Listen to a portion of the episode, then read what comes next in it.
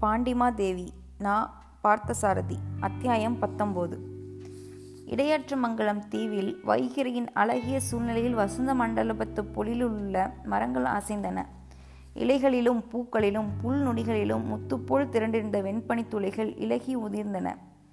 பொழிலில் மறைந்திருந்த சண்பகம் கொங்கு வேங்கை மல்லிகை முல்லை மலர்களின் நறுமணத்தை தென்றல் காற்று வாரிக்கொண்டு வந்தது.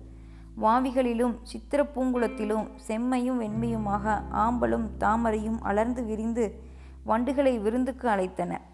காதலின் பருத்த தோலை தன் மெல்லிய கைகளால் அணைத்து தழுவும் காதலியைப் போல் கரையோர்த்து மரங்களின் புகு பருத்த அடிப்பகுதியை பரளியாற்று நீர்த்தரங்கள் தழுவிச் சென்றன. இலைகளிலும் பூக்களிலும் குங்கும கரைசல் போல் பொங்கி வரும் செந்நீர் பரப்பிலும் இளங்கதிரவனின் ஒளிக்கதிர்கள் மின்னின. வசந்த மண்டபத்து விமானம் அதிர்ச்சுவரலில் மாடங்களில் அடைந்து கிடந்த மணிப்புறாக்கள் கூட்டமாக வெளிப்பட்டு பறந்தன. பொழுது புலர்ந்து விட்டது. ஒளியின் ஆட்சிக்கு உரியவன் கிழக்கே அடிவானத்தை கிழித்து கொண்டு கிளர்ந்தெழுந்து விட்டான். ஆனால் வசந்த மண்டபத்து பரளி பள்ளி அறையில் பொற்கட்டிலில் ரத்தின கம்பள விரிப்புகளின் மேல் படுத்து கொண்டிருந்த அந்த இளம் துறவி மட்டும் இன்னும் விழித்து கொள்ளவில்லை. ஐயோ பாவம்! நன்றாக அயர்ந்து தூங்குகிறார் போலிருக்கிறது. பள்ளி அறையின் அழகிய ஓவிய பலகனி வழியே ஒளிக்கதிர்கள் கட்டிலில் விளிம்பில் பட்டு அவர் உறங்கிக் கொண்டுதான் இருக்கிறார். அப்போது அந்த பள்ளியறையின் கதவுகளை செந்தாமர் மலை போன்ற அழகும் செண்பக ஆளும் அரும்பு போன்ற விரல்களும் பொருந்திய அந்த பெண் கரம் திறந்தது. முன் கையில் வெண்மையான சங்கு வளையல்களையும் விரல்களில் பொன் மோதிரங்களையும் அணிந்திருந்தது. வனப்பு நிறைந்த அந்த மலர்க்கரத்துக்கு உரியவள் யார்? அருகில் நெருங்கி பார்க்கலாம். ஆ இடையாற்று மங்கலம் நம்பியின் புதல்வி குழல்வாய் மொழி. அல்லவா இவள்? அடடா இந்த விடியற்காலை நேரத்தில் இவ்வளவு அழகான பூம்பொழிலின் இடையே அலங்காரமான வசந்த மண்டபத்தின் கதவருகே தங்கப்பதுமை ஒன்றுடன் உயிர் பெற்று நிற்பது போல் அல்லவா நிற்கிறாள். நீராடி அக அகிர்புகையூட்டி கூந்தல் மேக காடு போல் விளங்கியது. அந்த மேகக்காட்டில் மின்னும் பிறைமதி போல் குடை மல்லிகை சரத்தை அள்ளி முடிந்திருந்தாள். சுழலும் கருவண்டுகள் போல் பிறலும் கெண்டை மீன்கள் போல் மலர்ந்த விழிகளும் சிரிக்கும் செம்பவழ இதழ்களுமாக கதவருகே தயங்கி நின்றாள் குழல்மொழி. உறங்கிக் கொண்டிருப்பவரை எழுப்பிவிட வேண்டும் என்றும் ஆசை. அதே சமயத்தில் கதவை பலமாக தட்டி ஓசை உண்டாக்குவதற்கு பயமாக இருந்தது. தயங்கி துவண்டு மின்னலோ என சிறிய இடை நெளிய அவள் நின்ற தோற்றம் நெஞ்சத்தை சூறையாடுவதாக இருந்தது. பலகனியின் வழியை எட்டி பார்த்து அடிகளே என்று கிளி நிரழ்வது போல் மெல்ல கூப்பிட்டாள் அவள். பள்ளியறை கட்டிலில் படுத்திருந்த இளந்துறவி புரண்டு படுத்தார். அடிகளே இன்னும் உறக்கத்தை உதறிவிட்டு எழுந்திருப்பதற்கு உங்களுக்கு மனம் வரவில்லையா? பொழுது நன்றாக புலர்ந்து விட்டதே. இரண்டாவது முறையாக சற்று இறைந்தே கூப்பிட்டாள் குழல்மொழி. அதனோடு கதவிலும் தட்டவோ தட்டிய ஒளி அதை செய்த மென் பூங்கையில் சென்றிருந்த வலைகளில் ஒளி எல்லாமாக சேர்ந்து துறவியின் உறக்கத்துக்கு திருப்பள்ளி எழுச்சி பாடிவிட்டன. துறவி கண் விழித்தார். மஞ்சத்தில் எழுந்து உட்கார்ந்தார். விரத நியமங்களாலும் தவத்தாலும் வருந்திய ஒரு துறவியின் உடம்பு போலவா தோன்றுகிறது அது? ஆஹா என்ன கட்டழகு. நீர் தீக்கொழுந்து போல் எவ்வளவு சிவப்பான நிறம். வாலிபத்தின் அழகு முழுமையாக நிறைந்து ஆசையை தவத்தொழில் இருந்து தம்மை காண்போர்களின் ஆசையை வளர்த்துவிடும் போலிருக்கிறதே இந்த துறவியின் தோற்றம். ஓ நீயா? இந்த நேரத்துக்குள் எழுந்து நீராடி பூச்சூடி அலங்கரித்து கொண்டு என்னையும் எழுப்புவதற்கு வந்து விட்டாயே எழுந்து உட்கார்ந்த துறவி அவள் வெளியே நின்று கொண்டு தம்மை மிகுந்த ஆவலுடன் எதிர்பார்த்திருப்பதைக் கண்டு இவ்வாறு கூறினார். ஆமாம் அதிகாலையில் எழுந்திருந்து தவக்கடன்களையும் நியம ஒழுக்கங்களையும் தவறாமல் செய்ய வேண்டிய துறவிகளே இப்பொழுதெல்லாம் அதிக நேரம் தூங்கி தொடங்கி விட்டார்கள். அதன் கதி என்ன ஆவது? அவள் வேண்டுமென்றே குறும்பாக பேசினாள். நீண்ட முகமும் கூரிய நாசியும் பிறரை மயக்கும் வசீகர விழிகளும் பொருந்திய அந்த துறவி ஓரிரு கணங்கள் அவளையே உற்று பார்த்தார். அவருடைய இதழ்களில் மே மோகன புன்னகை அரும்பியிருந்தது தோள்களையும் மார்பையும் சேர்த்து போர்த்தி இருந்து கொண்டிருந்த மெல்லிய காவித்துணி விலகி நழுவியது. அடியில் சிரித்து மேலே பறந்து அகன்ற பொன்னிற மார்பு உருண்டு திரண்டு வளமான தோள்கள் அவற்றை குழல் மொழி கடை கண்களால் திருட்டு பார்வை பார்த்தாள்.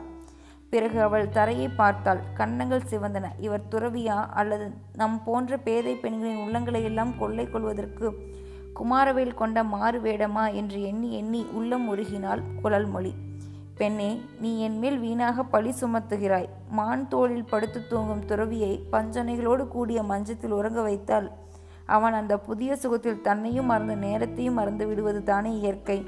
பரவாயில்லை. துறவியை நாங்கள் மன்னித்து விட தயாராக இருக்கிறோம். எழுந்திருந்து வாருங்கள் நீராடுவதற்கு போகலாம்.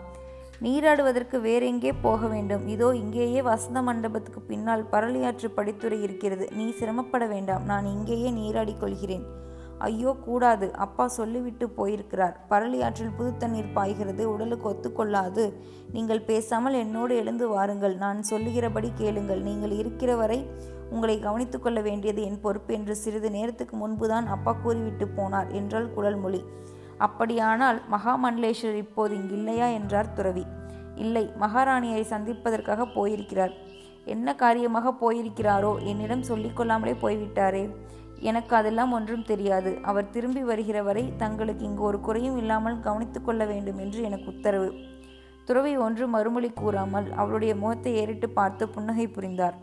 கருகருவென்று அடர்ந்த வளர்ந்திருந்த இளந்தாடிக்கு மேல் சிவந்து உதடுகள் நெகிழ அவர் சிரித்த சிரிப்பு குழல் மொழியை கிறங்க வைத்தது. துறவி நீராடப் புறப்படுவதற்காக எழுந்தார். இரண்டு கைகளையும் உயர்த்தி மேலே தூக்கி சோம்பல் முறித்தபோது மூங்கிலின் மேல்புறம் போல் மின்னிய அந்த வளமான புஜங்களில் அழகு மகாமண்டலேஸ்வருடைய புதல்வியின் உள்ளத்தை கொள்ளை கொண்டது.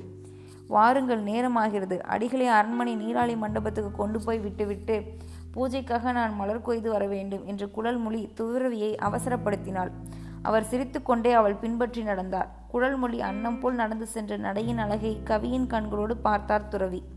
பாம்பு படம் போல் விரிந்து சுருங்கிய அந்த நடையின் பின்புற காட்சி மலர் சூடிய கரிகுழல் ஆமையின் புறவடி போல் செவ்விய பாதங்கள் பெயர்ந்து நடந்த பெருமை. அத்தனை அழகியும் கண்குளிர நோக்கிக் கொண்டே அவளுக்கு பின்னால் மெல்லச் சென்றார் அவர். வழியில் ஒரு முறை பின்னால் திரும்பி அவரை பால் பார்த்தாள் அவள். அவர் முறுவல் புரிந்தார். காரணமில்லாமல் சும்மா பார்ப்பதாக அவர் எண்ணிக்கொள்ளக்கூடாது என்பதற்காக அடிகளே தாங்கள் வழக்கமாக எந்த மலர்களை கொண்டு பூஜையில் வழிபடுவீர்கள் என்று நான் அறிந்து கொள்ளலாமா? என்று கேட்டாள்.